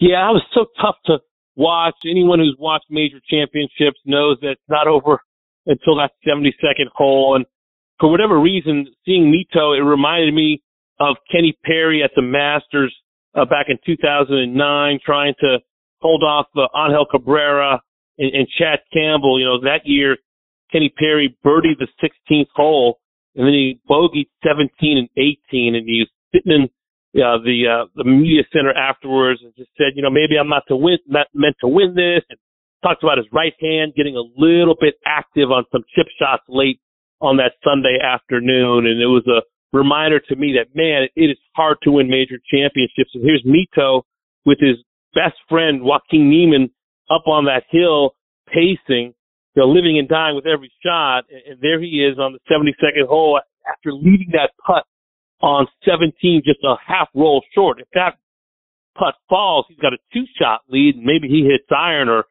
3-wood off that tee. Instead, he hits driver, which, you know, he had been hitting that fade all day. And you could see he stepped up there and hit it pretty quickly. And he immediately recoils and the ball goes to the right. And he says later, you know, I didn't feel nervous, but pressure makes your body do things that you don't always expect. And just one of those sad moments, and the thing starts speeding up, and then, you know, he's hitting 3, and he, of course, doesn't hit the green, and he doesn't hit a good chip shot, and he has to hold a 5th, and he misses that. It's just, that's just the way golf can be sometimes. It can leave you out there like someone who's lost his dog, or like you've been embarrassed. It's just one of those games. It's a beautiful game. I love the triumph, but I also love the heartbreak. It's just part of what makes golf so captivating and compelling. Good on Mito for bouncing back and having a solid week in Fort Worth at the Charles Schwab Challenge this past week in Fort Worth, Texas. But, man, it was very compelling theater a couple Sundays ago at Southern Hills. And Mito joins a long list of players, whether you're talking about a Scott Hoke or an Ed Snead or a Kenny Perry or someone else. You know, Greg Norman, of course, was a 2-time major champ, had a bunch of Sunday banana peels, as it were, you know, tournaments that slipped through his fingers. And, you know, we add Mito Pereira to that list, but hopefully young enough in his career we'll have some other opportunities down the road. Damon, we've seen Tiger try to will his way around Augusta National and then around Southern Hills for the PGA Championship. He does a great job with the mind over pain thing for 2 rounds, but then walking on that bad leg up and down the hills at Augusta National, as you know, it's much more undulated than what TV does justice to. And then we saw it again at Southern Hills. Hard to watch because he's obviously in a lot of pain. The country club outside of Boston isn't going to be any different for the U.S. Open. Do you expect to see him there? Do you think he waits until the Open Championship at St. Andrews because it's a much flatter walk? Or when do you think we see Tiger Woods again? Yeah, if I was part of Team Tiger, I would advise him, and I'm no doctor. I don't even play one on TV, but I would tell him to sit it out. I just feel like the turnaround's too quick from that PGA Championship. So strange to see Tiger having to withdraw and not play a final round after making the cut. I just think it's strange to see someone who had such command over not just his own game, but seemingly the golf course and everything around it, and the golf course seemed to tilt in whatever direction Tiger wanted it to, and that's just not the terms of the deal anymore with this leg injury that he's having to play through and then rehab and take ice baths and Epsom salts and do whatever else he has to do just to get his body ready to play the next day. I know how much the old course means to him. It's the site of his 2000 and 2005 Open Championship victories. It's the 150th Open. I would be surprised if Tiger did anything to jeopardize him having the best shot to play a very flat golf course where he can hit irons and not have to worry about, trying to hit golf balls off of, uphill, downhill, chewy, meaty, gnarly New England lies, as you might find in Brookline in a couple of weeks. I just think that for someone who loves and has professed his love for St. Andrews the way that Tiger Woods has, it would be a bit of a risk for him, I think, to try to get ready for a national championship, which is going to ask his body and his game some very difficult questions, and then try to turn around and fly out to the old course and try to compete to win another Claret Jug. Damon, with all the controversy surrounding Phil Mickelson now, how much permanent damage has been done to he and his reputation? Yeah, I think permanent's a bit strong considering what Tiger Woods has been able to do. I mean, I was at that Masters tournament. You think about the difficulties he's had, some brought on by himself. Obviously, the scandal in 2009 and coming back from less worrisome things in terms of a life standpoint, but chipping yips and back surgeries are no small thing either, not to mention this latest car accident. And to see and hear the adulation on a Monday practice round at Augusta where shots were being cheered and the applause, the thanks that these gallery members felt, the patrons, for Tiger just putting his body back together, and the scandal and the occasional setbacks seemed to fade into the distance as Tiger was being loved and adored and appreciated, as opposed to the awe and the kind of distance that Tiger sometimes had with his fans. That being said, I think Phil Mickelson, similarly, he's in a very sticky wicket right now. Some poor choice of words, calling the PGA Tour obnoxiously greedy, considering it has been remarkably good to him. A place for him to apply his trade, win 6 major championships, be incredibly handsomely paid off the golf course, able to make a living and have a private jet, and obviously earn those things. But to hear him lash out at the PGA Tour are very, very strange. Some of his comments about Saudi Arabia and knowing the way that the regime treats gay people and what they did to the Washington Post reporter, and kind of speaking flippantly about it, really just a poor choice of words.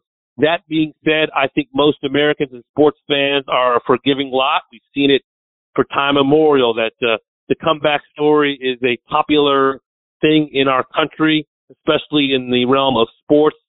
Should Phil Mickelson apologize maybe in a better way, kind of take stock of the situation and decide to have another run at the PGA Tour? I would think that the folks would be ultimately letting the time pass and forgive Phil Mickelson, who for the most part very good with the fans, good with his time, has been an asset to the professional game of golf. So I think he's in a poor spot now. I was surprised at some of the comments he made, but I would say that it's not fair to say that there's no way out of this moment for the World Golf Hall of Fame member. Damon, Scotty Scheffler is on a heck of a run this year. 4 wins in the last 2.5 months. Plus barely losing in a playoff this past weekend, which would have been his second straight major win. I think most people are thinking he's the runaway best player on tour right now, but his best friend, the guy he lost to in the playoff, Sam Burns, is number 2 in the FedEx Cup standings. He's won 3 times now this season, has 7 top 10s. Sam Burns is putting together a pretty strong season in his own right. Yeah, a couple of 25-year-old American stars who were housemates during the Masters tournament, by the way, and Sam Burns hung around there to greet Scotty Scheffler when he was able to win that green jacket. And it's been fun to watch these 2 young players who, gosh, you want to talk about 2 players that really don't have any weaknesses. They hit the ball well. They have wonderful short games. They putt beautifully. I remember having a conversation with John Fields, the head coach at the golf school for University of Texas, and this was before Scotty ever went on the PGA Tour, and he told me, Damon, Scotty has the it factor like Duval and Tiger and Jack and Spieth. And I'm like transcribing and I'm typing furiously and feverishly, and I'm thinking, wait a second, this is just school pride talking.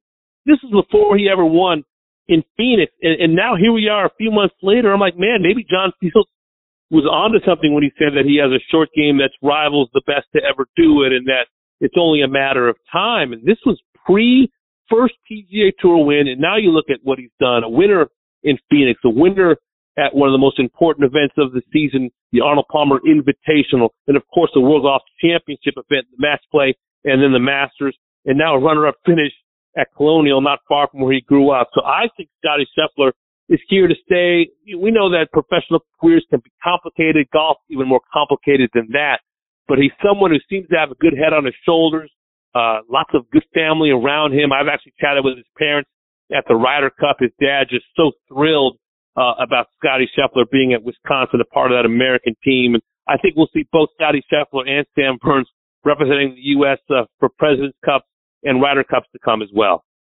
And Damon, after all the Bryson DeChambeau talk last year and the tremendous transformation of his body, all the weight gain, the swing speed, the long driving contest, and as people predicted, his body has now started to break down. He's only played in a handful of tournaments this year. He's missed 3 cuts in 5 tournaments. When he's able to start playing again, do you think we'll see him with the same style, the swinging out of his shoes? Or do you think he's realized that the body just isn't made to handle the torque that he was putting on? Yeah, I think this has been a teaching moment for Bryson DeChambeau on a lot of levels. The physical aspect of the game, he is not a world-long drive guy. I mean, he can dabble with the Kyle Berkshires and the Maurice Allens from time to time, the Tim Burks, but I think to have a long-lasting PGA Tour career, someone who needs his hands. I mean, I think about Tiger and talking about those 3 months in a hospital bed after the car accident. He was like, where are my golf clubs? I just want the club in my hands, the fingers, the hands, feel. Feels are everything to a golfer. And for him to have this hook of the hamate surgery on his hand, and obviously the swing speeds he's generated are part of that. He has added weight, speed, and body mass to a frame that was much more wispy when he was at SMU, winning an NCAA title, winning a U.S. amateur. He was already a PGA Tour winner. I think it was fun while it lasted. The driving over the par 5-6 at Bay Hill and taking on some shots. But I think for his longevity, he and his coach, Chris Como, probably have to dial things back a little bit. Chris told me last year that they always had kind of the style of putting down those pebbles, so they could find their way home, you know, a la Hansel and Gretel, that they would never do something to his golf swing where they didn't feel there was a way home. So I'm going to be fascinated to watch what the next few months look like for Bryson. He's in the field this week. He, of course, is a U.S. Open champ from a couple of years ago at Wingfoot, wants to be as healthy as he can be outside of Boston. But I just don't think this method of swinging 200 miles per hour ball speed is going to be able to sustain him into his 40s. And as we can watch these PGA Tour players, they're competing and winning in their 40s. Tiger's done it. Phil's done it. VJ did it. I think if Bryson wants to be one of those players, an all-time great, longevity is a huge part of that puzzle. I think it's been a teaching moment for him. The less turbulent on the golf course and off, the better for Bryson DeChambeau in 2022. Last fall, you hosted a Q&A session with the Corda sisters. What was it like for you to get to spend time with them? It didn't suck. Chris, it was pretty fun. They're two delightful young women, first of all. Beautiful, funny, just two great players.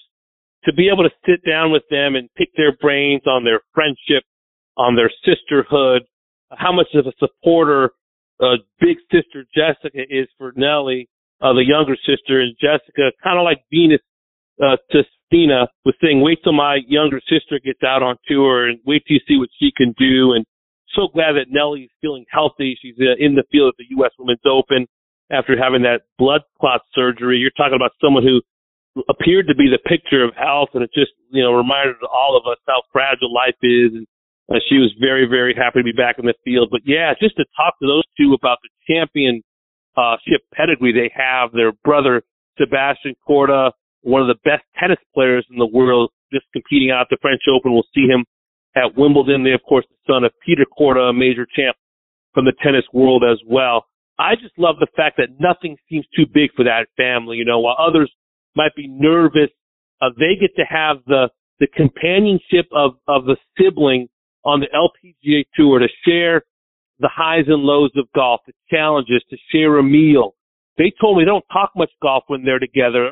Sometimes they do, but for the most part, it's about having someone just that looks like them, that can relate to the ups and downs, have a travel partner, a shopping partner, a dinner companion.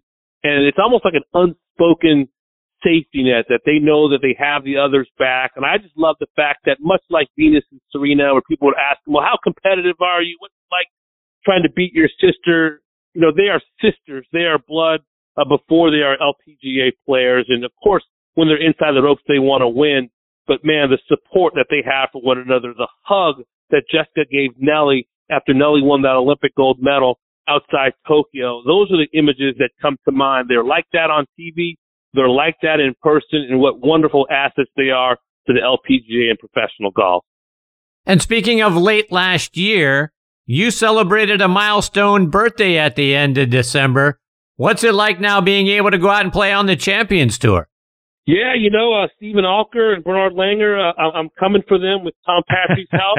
I can tee it forward now, which is great. I can say to my buddies that are a little younger that want to hit from the black and the blue tees, I'm going to be, you know, hitting from the white tees, which is just fine with me.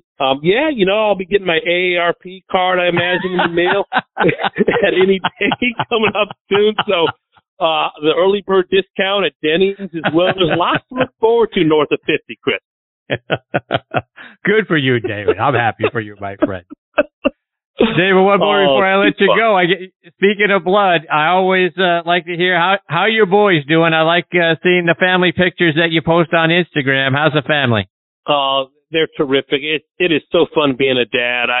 I was down in South Florida with my wife and boys last week. My boys, despite all of my urgings and Golf Channel being on the television 24/7, they've become pretty good little tennis players. And we were down in South Florida where they were working with Todd Whittem, who's a fantastic tennis teacher who has a bunch of junior players. So they spent their Memorial Day weekend, you know, playing some tennis. But then I got to take them to a water park. We met up with some friends in Orlando. They are just fun. They're about to turn 11 years of age. They're still in that kind of sweet spot where they think mom and dad are pretty cool. My boys still hold my hand sometimes when we walk. I rode the water slide with them. And as much as it's cool being on TV and playing some golf from time to time, there's nothing better than being a dad. I just absolutely am tickled and blessed and thankful to have three boys that are sports crazed as I am, born, you know, 1 minute apart, about to celebrate the 11th birthday. Good young men, good students. They're eating us out of house and home. We can't keep the milk and the cereal and all those things as easy as we used to. But, man, it's fun being a parent, and it's fun being their dad. That's awesome. Good for you, Damon.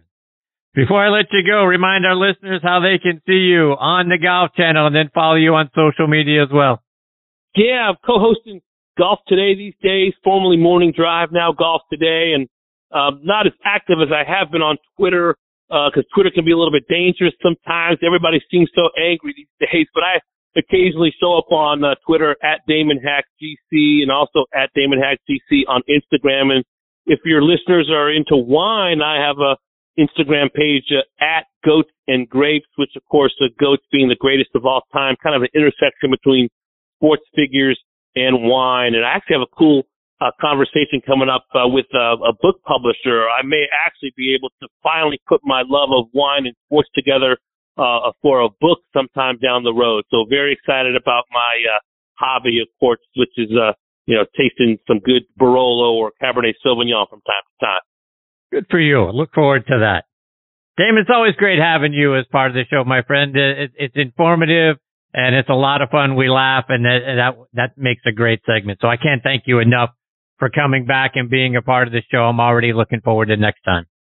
Chris, you're the brightest light on Twitter and one of the brightest lights that I've known in this game. Your positivity is infectious on social media and on this show as well. So thank you for having me on. Look forward to our next chat. Take care, Damon. All the best to you and your family. We'll catch up soon. And you, Chris. Thank you, Damon. That's a great Damon Hack, folks. Again, at Goats and Grapes on Instagram. And like you said, at Damon Hack GC, you can find him on Instagram and periodically on Twitter. Just a finer human being. And Tom Patri pointed this out a couple of segments ago. Just one of the finest human beings you'll find anywhere, not only in the sports world, but just in the world, period. Damon is a wonderful friend, and he's a great guest, and he always makes me laugh, and I always learn an awful lot gaining from his insights from his years, both writing about sports and then being a big part of it at the Golf Channel. So I can't wait to have him back on the show again soon. Boy, it's just, I'm grinning from ear to ear for the time that I got to spend with him. So that says all you need to know about how great Damon Hack is. All right, folks, it is time for me to put a bow on this episode of Next on the Tee. My sincere thanks again to Jane Blalock, Tom Patri, Jeff Tracy, and Damon Hack for joining me tonight. Scheduled to join me next week are one of the all-time great ball strikers, Tim Simpson, will be back, as will 1991 Open champion Ian Baker Finch. I'll also be joined by two great caddies out on tour, Paul Tesori and our good friend Kip Henley. So, folks, it's going to be a great show. I hope you'll come back and be a part of it with us. You can listen to this show as a podcast on just about every major podcasting app, including Apple Podcasts, Spotify, Google Podcasts, Podcast.co, Audioboom, Player.fm, and Podbean as well. Please check out our website, nextonthetee.net, to see what our upcoming guest schedule looks like. Plus, we've got links there to recent episodes and individual guest segments. So whether you've got 2 hours or 20 minutes, we've got some great content on this site for you. Folks, I can't thank you all again for choosing to listen to this show tonight. I know you've got a lot of great podcasts out there to choose from. I am very thankful that you're making Next on the Tee one of them. Until next week, hit 'em straight, my friends.